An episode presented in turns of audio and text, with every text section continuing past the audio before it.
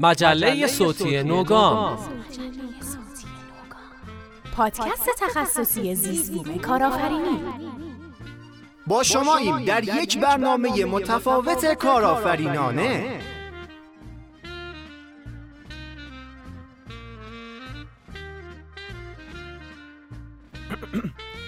آماده ای آقای هاشمی؟ سعید آقا. خب دو صد سلام و درود و دو دریا و دو خلیج و کلن به وسعت هر چی آبی توی آسمون و زمین دنیا هست، نثار قلبای مهربونتون که وسعتشون از همه اینها بیشتره، که امروز بازم ما رو دعوت لحظه های رنگی رنگیتون کردین و دارین به هفتمین قسمت از مجله صوتی نوگام، پادکست تخصصی زیست بوم کارآفرینی گوش میدین. حال دلاتون همیشه خوب باشه و براتون تابستون شادی رو آرزو میکنیم و امیدواریم که هرچی گرمای این روزاست فقط گرمی کانونای دوستی و خونوادگیتون باشه. محمد جواد هروی هم به همراه فرید شاهمرادی و مریم عطایی هم به همراه الهه فراهی زاده اومدیم که با هم توی زیست بوم کارآفرینی یک دوردوری بزنیم، پس با ما باشین. گام خبری.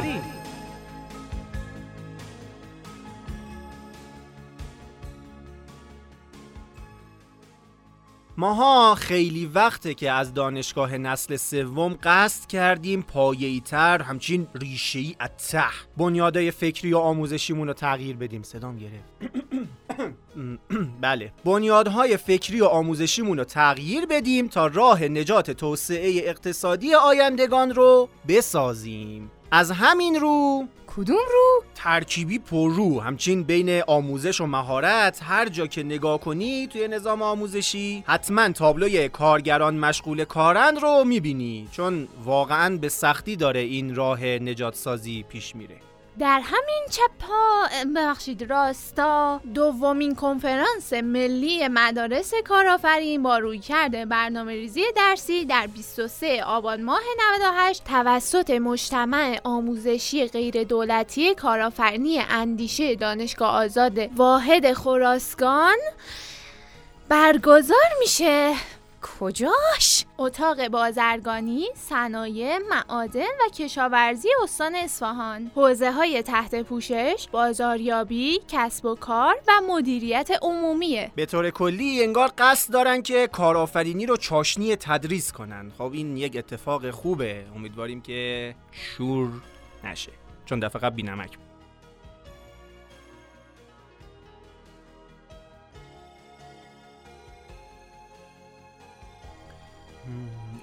ای ای خانم دکترمون کو؟ نیست، رفته مرخصی. همین الان خبر قبلی رو باهاش ضبط کردم. کی رفت مرخصی؟ ای رفته روی ایده استارتاپی با دوستاش تو دانشگاه علوم پزشکی شیراز کار کنه. گفته بهت نگم که باز خودت علکی نندازی وسطی بگی منم هستم منم هستم، آبروشو ببر. روی ایده استارتاپی میگه قراره چه اتفاقی بیفته؟ دانشگاه علوم پزشکی جهرم یک استارتاپ سلامت شو قراره برگزار کنه. دانشگاه‌های استان فارس، علوم پزشکی بوشهر، هرمزگان و یاسوج هم هستن. جالبیش محورای بخشای این سلامت شو. بخش اول ایده‌های کارآفرینی محصول محور تو حوزه‌های درمان، طب سنتی و خدمات بهداشت و اینجور چیزاست. خب بخش دومم ایده های نوآورانه تو پزشکی با محوریت های یاددهی، یادگیری، محتوای الکترونیک و مشاوره است. چقدر زیاد. تا پایان خرداد هم علاقه‌مندان میتونن آثارشون رو به استارتاپ دات جی یو ام اس دات ای سی دات آی آر بفرستن. نه تیم میان بالا که نوزدهم و بیستم تیر رقابت میکنن. قراره ازشون حمایت‌های خفنی بشه. باز کجا رفتی کوشی تو؟ ای خدا، حکایت اینو استارتاپ مثل جن و بسم الله است.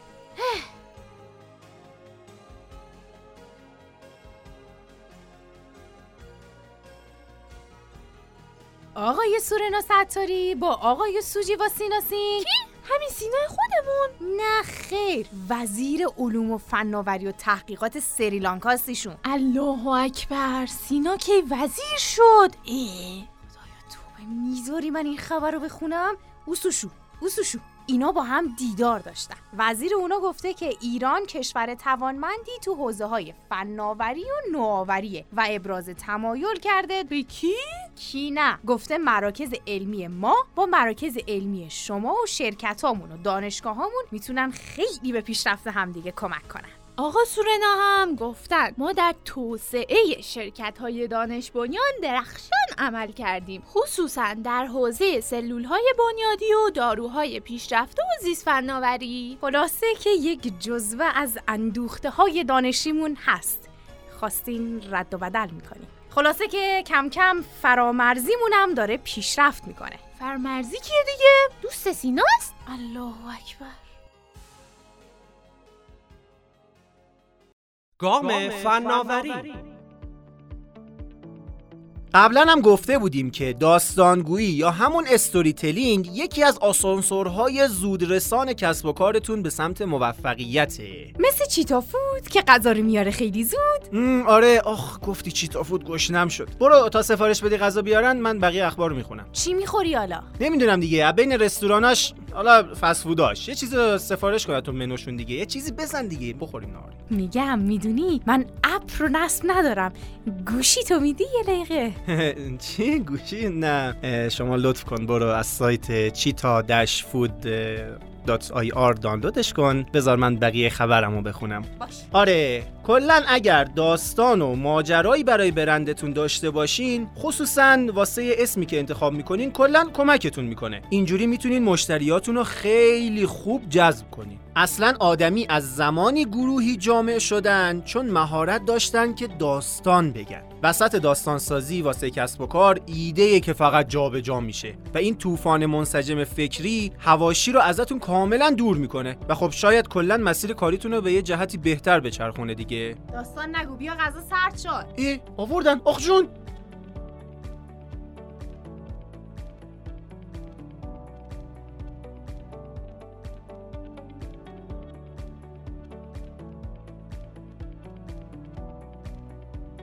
داربین مواردی که اپل در دبلیو چرا این تو شدی؟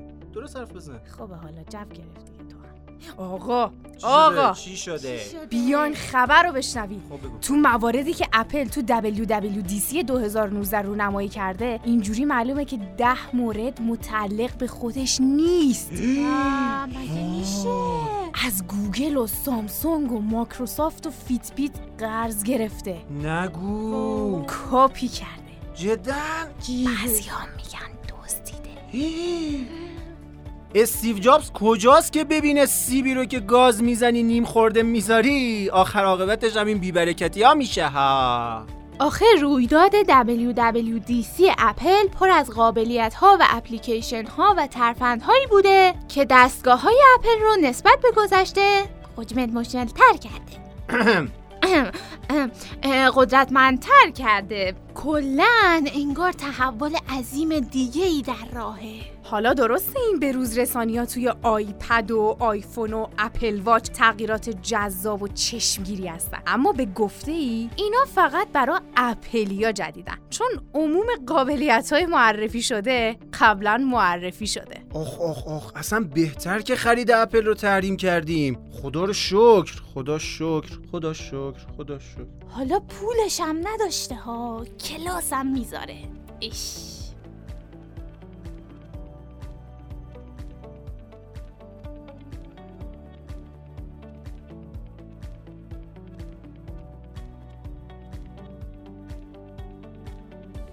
دو سه چار. ابلفاس تو چرا لباس جنگی پوشیدی؟ ای میخوام برم تلگرام آنلاین شم. خب چرا گارد جنگی گرفتی؟ پاول دروف اعلام کرده که چند وقت پیش وقتی همه خواب بودن یهویی چند تا آی پی چینی خودشونو زدن به دیوار امنیتی تلگرام، شکستن ها. مسخره. آره ولی میخواستن امنیت تلگرامو بشکنن. ماها همینجوری به زور با ماجرای فیلترینگ داریم دست و پا نرم میکنیم. حالا این چینی‌ها میخوان ریشه‌ای بخوش کنن ما رو. البته اینا منشأ سیاسی داره. اه. تو کجا بودی؟ داشتم بررسی میکردم. میگن تلگرام به خاطر ماهیت رمزنگاری خودش در اعتراضات سیاسی سراسر جهان دست داره. الله یعنی معترضان از قابلیت‌های اون استفاده می‌کنن و هماهنگ میشن. وویلا الانم انگار چین برای بار چندم به گفته مدیر عامل تلگرام قصد کرده برای جلوگیری از اعتراضات مردمی جلوی تلگرام رو بگیره، ولی خب مقامات چینی گفتن نخیرم. عجبا، تلگرامم چینی شد رفت. گام خلاق. یکی از معضلات شرکت‌ها اینه که توی زمینه مدیریت فنی و توسعه محصولات خودشون دنبال راه حل‌های مناسب و کم هزینه و بهینه هستن، ولی به دست آوردن این توانایی حرفه‌ای نه به این راحتیاست و نه اینکه صرفه اقتصادی برای بهره‌گیری از خدمات مشاوره‌ای حرفه‌ای داره. یعنی برای یک مسئله که نقش بنیادی و اساسی داره دوچار یک مشکل اساسی ان. واسه همین معاونت فناوری و علمی ریاست جمهور به صورت رایگان مشاوره های توسعه فنی محصولات رو میده و میتونن از مشاوره هاشون استفاده کنن. باید به سامانه بیز سرویسز دات آی آر برن و با شناسه کاربری و رمز عبور که شناسه ملی شرکت هاست وارد بشن و درخواست دریافت خدمات حمایتی بدن. اونجا یعنی بیز سرویسز دات آی آر که مراجعه کنن اطلاعات دیگر رو برای مشاوره ها میتونن ببینن.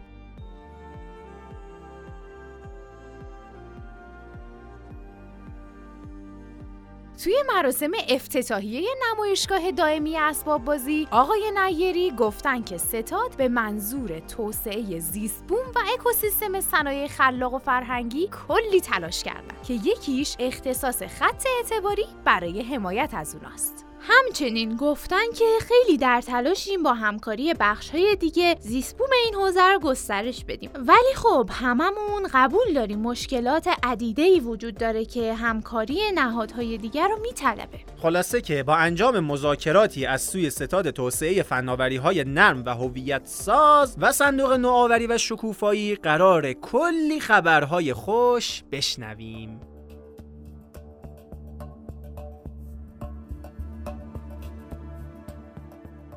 گام پاک.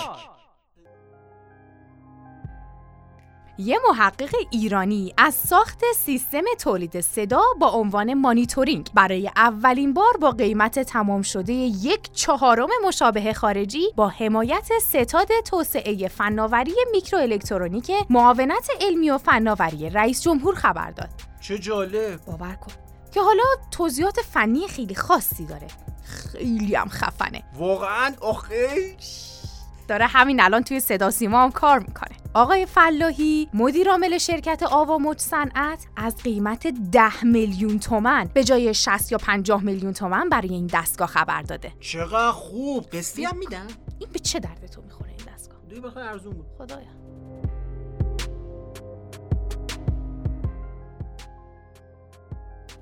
طی تفاهمنامه بین مدیریت و منابع معاونت و مدیران سه صندوق ضمانت، مشکل ارائه ضمانتنامه به بانک‌ها برای اعطای وام به شرکت‌های دانش بنیان مرتفع شد. الهی شکر. آقا صندوق سرمایه‌گذاری تعاون، صندوق ضمانت سرمایه‌گذاری صنایع کوچک و صندوق ضمانت صادرات حاضر به همکاری شدن. چقدی حالا این وسط به ما صندوق ضمانت سرمایه‌گذاری صنایع کوچک گفته تا یک چند میلیاردی میتونیم بدیم. آره اینا فقط فرقشون اینه که ضمانت‌هاشون نسبت به ضمانت‌های بانک‌ها خیلی راحت‌تره، یعنی راحت‌تر وام میدن.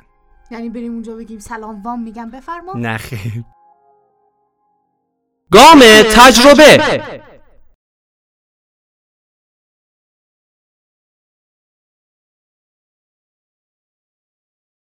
خیلی خوشحالیم که در یک گام تجربه دیگه در خدمت یکی از دوستان با تجربه هستیم در یکی از حوزه‌هایی که واقعاً از پتانسیل‌های کمتر شناخته شده استان و کمتر بهره برداری شده استان هستش، حوزه صنایع دستی. در خدمت بنیانگذار برند سوچن هستیم که در حوزه صنایع دستی استان سیستان و بلوچستان فعالیت می‌کنند و برنامه‌های بسیار عالی در این مدت فعالیتشون داشتن که با همدیگه از برنامه‌هاشون بیشتر با خبر میشیم و میشنویم از برنامه‌های آتی هم که برای این حوزه دارن.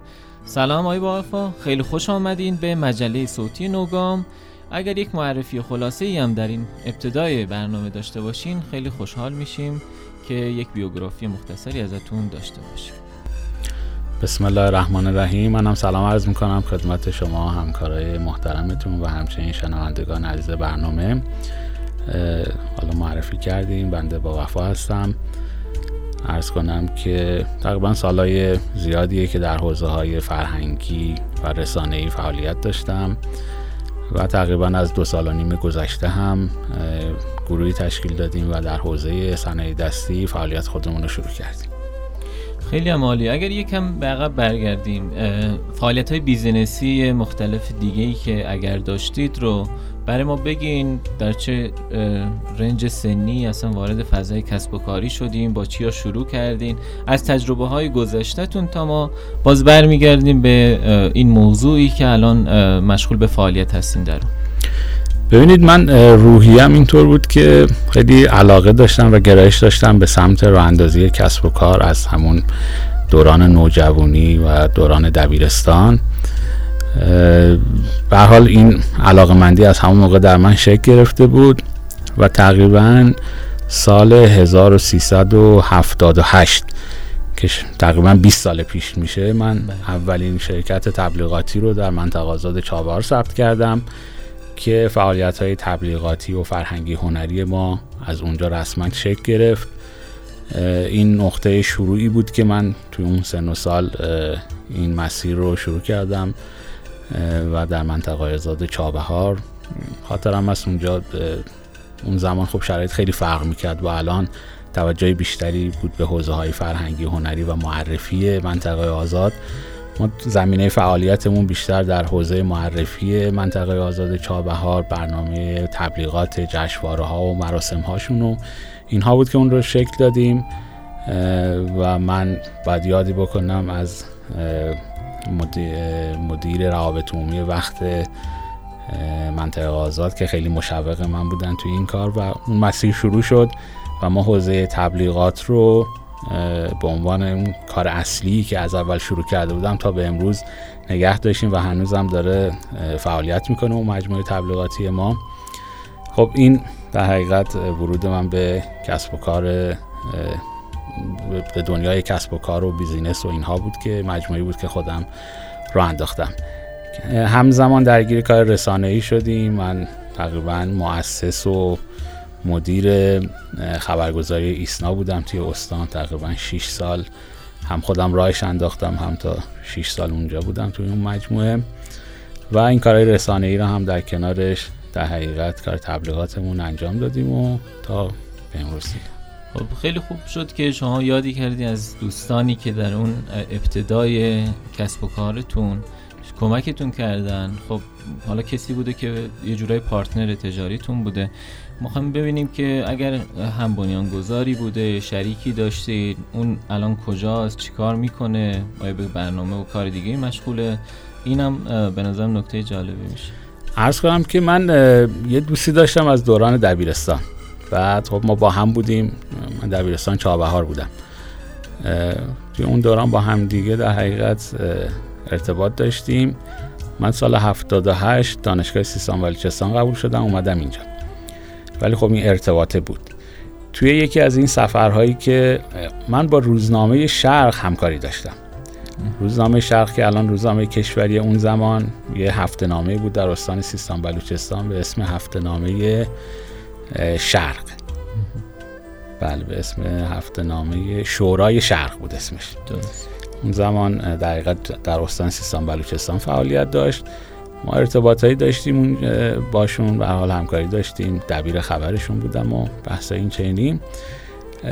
یه همکاری شکل گرفت بین منطقه آزاد چابهار و این هفته‌نامه شورای شرق که منجر به یک چاپ ویژه‌نامه مختص منطقه آزاد چابهار شد. اینا دنبال نیرویی میگشتن که به هر حال بتونه کارشون رو اونجا انجام بده و دفتری گرفته شد و خب منم این دوستم رو معرفی کردم، وارد اون در حقیقت فضا و فعالیت شد چون بخشی از اون کار هم گرفتن آگهی و رپورتاج و مسائل این چنینی بود، به هر حال برای روزنامه مهم بود دیگه بحثای درآمدیشون، این جرقه فعالیت‌های تبلیغاتی شکل گرفت. یادمه یکی دو تا پیمانکار از تهران اومده بودن، همکاری داشتن با منطقه آزاد چابهار، ولی شرکت بومی نبود که در حقیقت اونجا بخواد این کار رو انجام بده. این در حقیقت فاصله چند ماه که این ارتباط وجود داشت و ما شناخت بیشتری پیدا کردیم به این حوزه، منجر به این شد که چند تا ایده پیدا بکنیم، این چند تا ایده به ذهن ما برسه. من رفتم جلسه‌ای با مدیر مدیر روابط عمومی گرفتم و ایده رو مطرح کردم، خیلی خوشش اومد، این زمینه آشنایی ما شد. بعد از دو سه جلسه ایشون پیشنهاد داد که چرا شما اصلا یه مجموعه تبلیغاتی داخل منطقه آزاد ثبت نمی‌کنید که به هر حال شما همینجا هستید و بتونیم مثلا از این ظرفیت استفاده بکنیم. این شد که با همون دوستم ما این مجموعه تبلیغاتی رو ثبت کردیم و اولین کاری هم که کردیم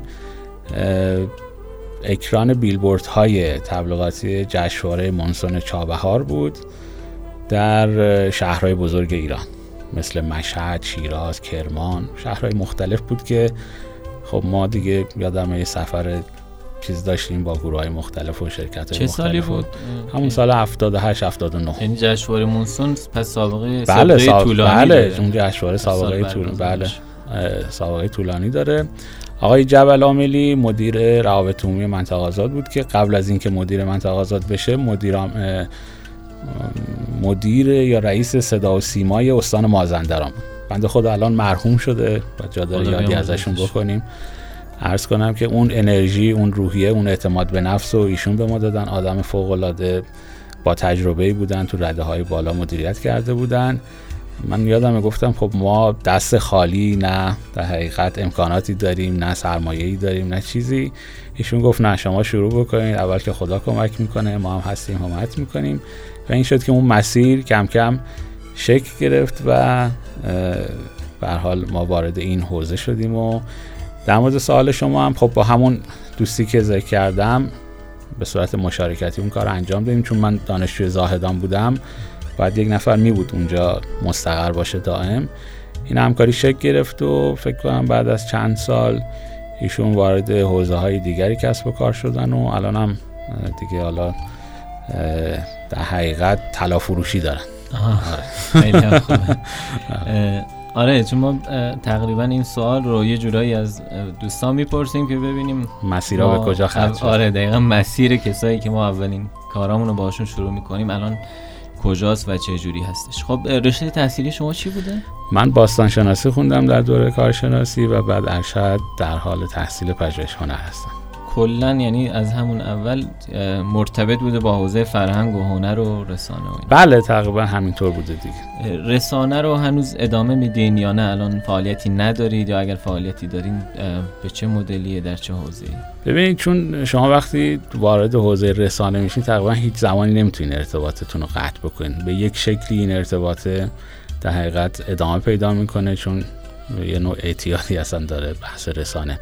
حالا امکان داره گاهی حضورتون پررنگ‌تر و فعال‌تر باشه، گاهی کم‌رنگ‌تر باشه، ولی به هر حال ما این حوزه رو، من همیشه درگیر این حوزه بودم، چه از زمان چه به شکل این که صاحب رسانه‌ای بوده باشیم که همیشه در حقیقت شرایطش بوده، یا این که در حداقل بحث‌های نوشتن مقالات، یادداشت‌ها، همیشه این ارتباط رسانه‌ای وجود داشته. و چیزی هم که الان مرتبطه با مجموعه سوچن که در موردش صحبت میکنیم اینه که ما اولین ماهنامه هنر زنان سیستان بلوچستان رو در حقیقت راه‌اندازی کردیم، یه شمارش چاپ شده به صورت ماهنامه است، ماهنامه هنر زنان. پس از این پتانسیل رسانه‌ایتون تو این فضای صنایع دستی هم بهره بردید. بله.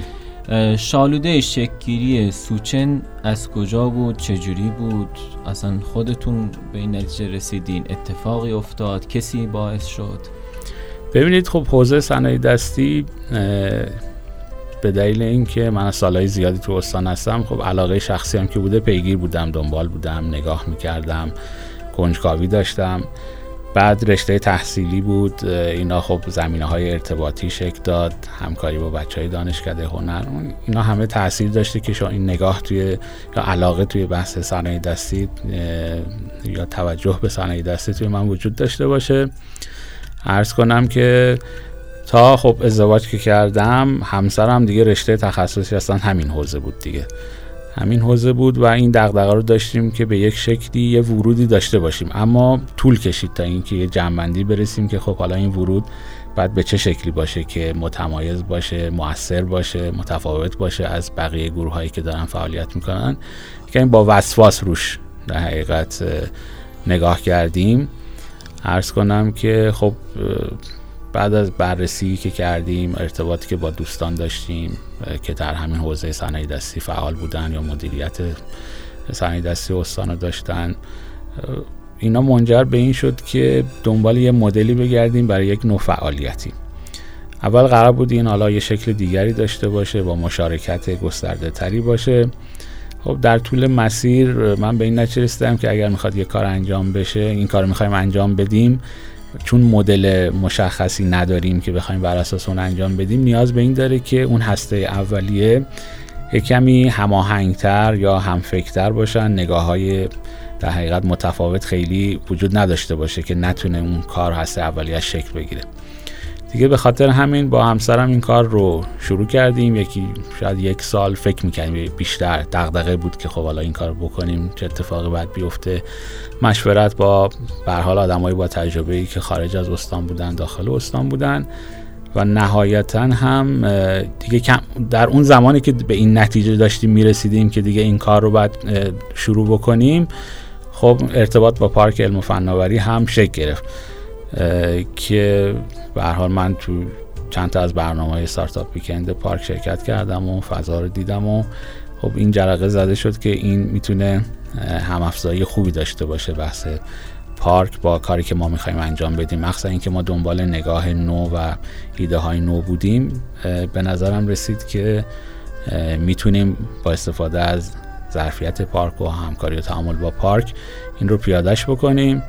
اسفند نود و پنج بود که بله اسفند نود و پنج بود شرکت رو ثبت کردیم و بیست دوازده هم پذیرش شدیم در پارک. و دیگه پس یه جورایی بیس فرهنگی هنری خودتون و رشته تخصصی همسرتون باعث شد که حالا بیزینس هم به نظرم تا اونجایی که من اطلاع دارم به صورت خانوادگی دیگه مدیریت بله. یه جورایی صورت بله خودتون هستین و همسر محترمتون. یه نکته هم بگم شاید جالب باشه، من همیشه جز اون کسایی بودم که معتقد بودم که میشود بین هنر و اقتصاد پیوند ایجاد کرد، چون میدونی این نگاه تو جامعه وجود داشت که خب هنر یه در حقیقت یک رشته لوکس فانتزیه که معمولا هم اونجا برای دل خودش بله برای دل خودشون آره.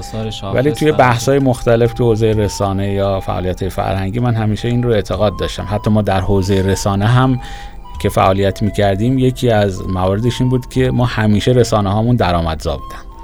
خب یعنی میگفتیم که میشود شما این انگیزه رو این انگیزه رو ایجاد بکنید یا این شرایط رو ایجاد بکنید که از هنر بشود درآمد ایجاد کرد که موجب پایداری و استمرار بیشتر اون حرکت بشه. این خب دقیقاً همین داستانیه که الان تب و تابش هم تو کشور زیاده که صنایع خلاق هستش که چجوری میشه از ذوق هنری افراد و بر اساس بیس هنریشون بحث درآمدزایی و مدل درآمدزایی مناسبی ایجاد کرد. شما اولین شرکت خلاق استان سیستان و بلوچستان بودید. آیا از مزایای شرکت خلاق اصلا استفاده کردید یا نه فعلا سراغش نرفتید؟ کلا چجوری بوده، چه مزایایی براتون داشته یا داشت؟ ببین خب ما بلافاصله که این بحث‌های زیست بوم صنایع خلاق و اینها بحثش مطرح شد و شکل گرفت، خب دنبال می‌کردیم، مرتب این فضا رو رصد می‌کردیم و بعد هم که خب درخواست گرفتن تاییدیه رو داشتیم و این اتفاق افتاد. این چند وقت پیش هم ما ارزیابی صادراتیمون انجام شد و الان تقریبا ما خلاق صادراتی دقیقاً جزو اون دسته خلاق صادراتی قرار گرفتیم. این که از مزایاش استفاده کرده باشیم به, به اون معنا اتفاقی نیفتاده، ولی خب علاقه‌مند بودیم بتونیم توی برنامه‌ای که در حقیقت هیئت ایرانی در ترکیه داشت بتونیم شرکت کنیم که هماهنگی‌هاش انجام نشد. خب یکی از این مزایای صنایع خلاق همین حضور در رویدادها، بله رویدادهایی که به صورت چیز انجام میشه. عرض کنم که به صورت پاویون مثلا جمهوری اسلامی یا معاونت علمی برگزار میشه. این رو نتونستیم، هماهنگیش انجام نشد. یه بخشی تو تولید محتوا بود که تسهیلات در نظر گرفته بودن، ولی خب سعی کردیم اونجا هم روی پای خودمون وایسیم و مثلا فعلا هنوز آره شاید از مزایاش بله هنوز، ولی خب اتفاقای خوبی داره رقم میفته تو حوزه صنایع خلاق و حمایتایی که داره میشه. من دارم میبینم که هر روز داره این خدمات و مزایایی که در حقیقت فراهم میکنن بیشتر میشه و این هم مشوق خوبیه برای شرکت ها، میتونه کمک کنه. خیلی عالی. الان سوچن چه وضعیتی داره؟ تو چه بازاری فعالیت میکنین؟ الان فعلا اینجاشو و بعدا الان سوالش خیلی طولانیش. عرض کنم خدمتتون که خب ببین ما سوچنه که بعد رو انداختیم شاید تقریبا نزدیک یک سال فقط روی طراحی ها، روی اینکه مدل کار چی باشه، دقیقاً هسته‌های تولیدمون به چه شکل باشه، کمی روی اینا دقیقاً زمان گذاشتیم و سال نود و هفت وارد بازار کار شد، یعنی بازار فروش شدیم. فروشمون هم تقسیم بندیش میتونه میتونه به این شکل باشه، یه بخشی فروش سازمانی و اداری بوده، یه بخشی فروش دقیقاً عمومی بوده در قالب حضور در نمایشگاه‌ها، استفاده از ظرفیت شبکه‌های اجتماعی و فضای مجازی و توی روند در حقیقت مثبته. حالا من نمیخوام بگم، نمیتونم بگم یا نباید بگم که مثلا موفقه، ولی فکر میکنم مثلا در مسیر موفقیت الان سوچن. خیلی هم عالی. اساسی ترین چالش صنایع دستی استان سیستان و بلوچستان؟ ببینید اساسی ترین اینه که بدون اینکه زیرساخت و در حقیقت شرایط لازم رو داشته باشیم خیلی این بحث رو بزرگش کردیم، خب ولی من فکر می‌کنم ضعف‌های خیلی زیادی هنوز تو این حوزه وجود داره و زیرساختایی که فراهم نیستن. تا وقتی این کارو نکنیم نمیتونیم ادعای بزرگ داشته باشیم. ما پیش خودمون یه تصوراتی داریم که صنایع دستی ما مثلا در این شرایط قرار داره، ولی وقتی در میدان واقعی قرار میگیریم میبینیم که خیلی فاصله داره. حالا این میتونه شامل کل صنایع دستی ایران بشه، ولی حالا ما بحث سیستان بلوچستان داریم صحبت میکنیم. اون چیزی که وجود داره با اون چیزی که در واقعیت باش مواجه میشیم خیلی متفاوته و اشکال اینه که خیلی از ماها و متولیان این کار متوجه این قضیه نیستن. یعنی این چالش خیلی بزرگیه که در حقیقت صنایع دستی استان باهاش مواجه. پس به نظر شما اساسی ترین چالش صنایع دستی استان اینه که تامین زیرساخت‌ها خوب صورت نگرفته، اما از اون ور بحث‌های تبلیغاتیش خیلی بالاست. بله. که به نظر منم چندین بار بهش برخوردم، مثلا دوستانی که در حوزه فروش آنلاین صنایع دستی بودن خب سفارشات میگرفتن ولی خب تامین کننده ها پاسخگو نبودن. این اتفاقات خیلی میفته و آره خب نکته جالبی بود در این حوزه. خب شما صنایع دستی سیستان و بلوچستان میدونید که محصولات متنوعی داره، تمرکزتون بر کدوم یکی از محصول یا چند محصول هم شاید اگر باشه بر چه محصولاتیه و چرا اینا رو انتخاب کردین، با چه هدفی؟ ببینید ما بیشتر پایه کار رو بر سوزندوزی گذاشتیم، یعنی محصولاتی تولید میکنیم که در حقیقت ارتباط یا تلفیقی با هنر سوزندوزی باشن. حالا این میتونه در دسته‌های مختلف قرار بگیره، اکسسوری میتونه باشه، دکوراسیون منزل میتونه باشه، عرض کنم و چیزهای مختلفی که مرتبط با پوشاک میتونه پوشاک. باشه، بله زیورآلات میتونه باشه که حالا بیشتر در دسته همون اکسسوری است. خب ما این مسیر رو که شروع کردیم کم کم شما وقتی وارد بازار میشی بازخورد میگیری، ارتباطات ایجاد میشه، یکمی محدودتر میشی. حالا این محدودیت میتونه یعنی خودخواسته است دیگه، یعنی بر اساس انطباق شما با بازار ایجاد میشه دیگه، اینکه شما چه محصولی تولید بکنید. ما هم در طول مسیر یکمی کارمون جمع و جورتر شده، یعنی تنوعی که در تولید داشتیم کاهش پیدا کرده و الان میتونم بهتون بگم که مثلا روی دو سه تا دسته‌ای که مرتبط با سوزندوزیه در حقیقت ما کمی محدودتر کار کردیم. مدل بازاریابی حال حاضر سوچن چیه؟ به چه صورتی فعالیت میکنید؟ ببین من یه نکته رو بگم، حالا این شاید قبل‌تر باید مطرح میشد، اصلا کلا اینکه مدل فعالیت سوچن چیه. ببینید ما چیزی که تعریف کردیم یا استراتژی سوچنه مدل کارآفرینی اجتماعیه.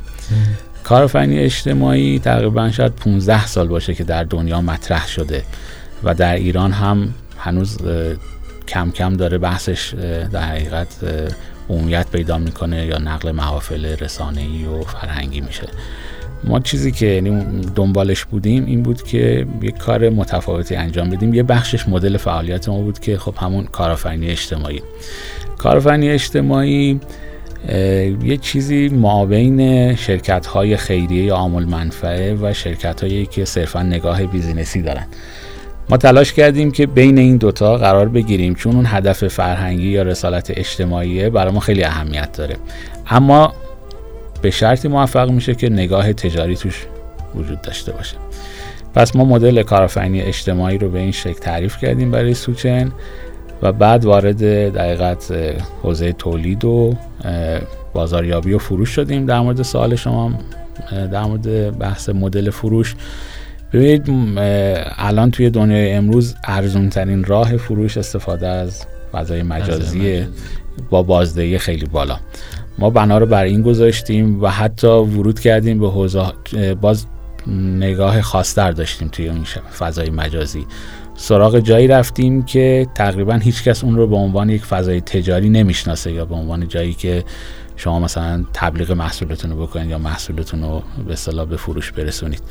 پس ما یکی اینکه از ظرفیت فضای مجازی و شبکه‌های اجتماعی استفاده کردیم و دوم اینکه از طریق حضور توی بعضی از نمایشگاه‌ها هم بحث فروش و هم بحث ارتباط و مراوده با حقیقت مخاطبین. الان چند نفر به صورت مستقیم یا غیر مستقیم تامین کننده‌هایی که دارین، دوزندگانی که دارین تو سوچن مشغول به فعالیت هستن و همراه با سوچن بل. مشغول به فعالیت هستن؟ عرض کنم که در حال حاضر سیزده نفر ثابت در دفتر مرکزی یا کارگاه مرکزی سوچن مشغول فعالیت هستن توی بخش‌های مختلف و چیز اولوش امروز میتونم بگم دیگه دویست و پنجاه نفر حداقل تولید کننده با ما در ارتباط مستقیم هستن، یعنی کار تولید میکنن. حالا داریم تلاش میکنیم که بشه امسال این رو بزرگتر بکنیم. چشمانداز سوچن؟ چشمانداز سوچن اینه که سوچن باید تبدیل به یک برند بین‌المللی بشه در حوزه صنایع دستی ایران. خیلی هم عالی. خب برای سفال چه برنامه‌ای دارید و اصلا برنامه دارید برای سفالی که مثل حالا خب شاخص‌ترینش در استان سفال کلپورگان هستش، برنامه خاصی دارید یا نه اصلا جز برنامه‌ات؟ نه نه ببینید بحث سفال هم باز اینم پیونداش یه کمی شخصی میشه دیگه. همسرم چون رشته دقیقت تخصصی هنرشون از بچگی سفال بوده و بعد تحصیلات دانشگاهیشون هم تو این حوزه بوده، ایشون پایان نامه کارشناسی ارشدشون موضوعش بررسی انسانشناسی نقوش سفال کلپورگان. بله اینم در حقیقت بحثای انسانشناسی هنر هم بحثایی که جدیداً داره مطرح میشه و روش کار میشه. خب این باعث شد که ایشون هلوش دو ماه برن در خود روستای کلپورگان زندگی کنن، به دلیل اینکه هیچ سابقه‌ای، هیچ در حقیقت رفرنسی از این موضوع وجود نداشت و بعد خودشون میرفتن و این فضا رو تجربه میکردن و با آدم‌ها صحبت میکردن و ارتباط برقرار میکردن و تا بتونن برسن به اون معنای اون نقوشی که توی سفال کلپورگان استفاده میشه.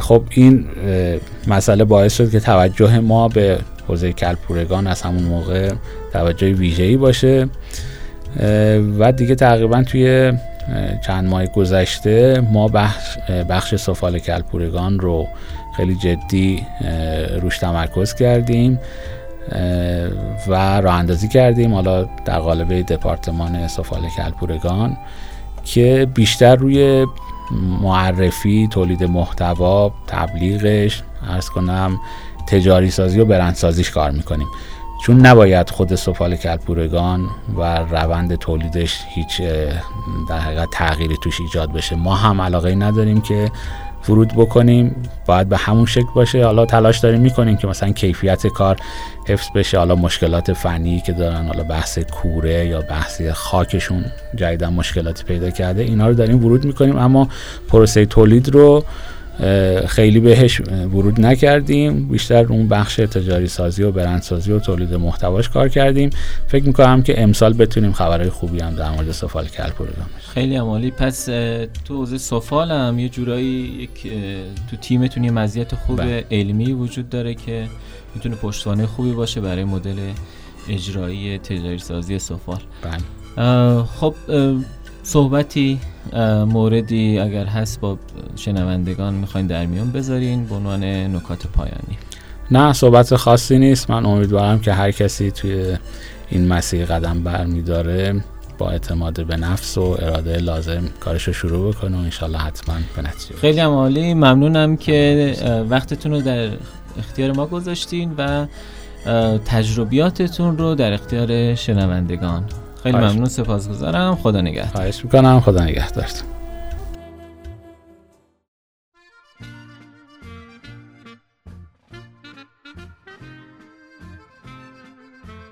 خیلی خوب.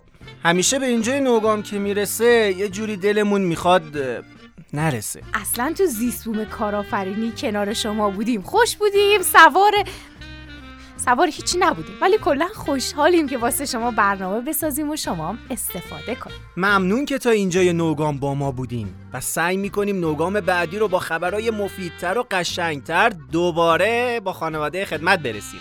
ما رو میگه ما ما ما ما رو تو شبکه‌های اجتماعی و نرم افزارهای معتبر پادکست دنبال کنیم. دلگرمیم به انرژی بودنتون. پر رونق باشه کسب و کارتون و خدا همراهتون. خداحافظ. خداحافظ. مجله صوتی نوگام. گامی نو برای کسب و کارهای نوپا.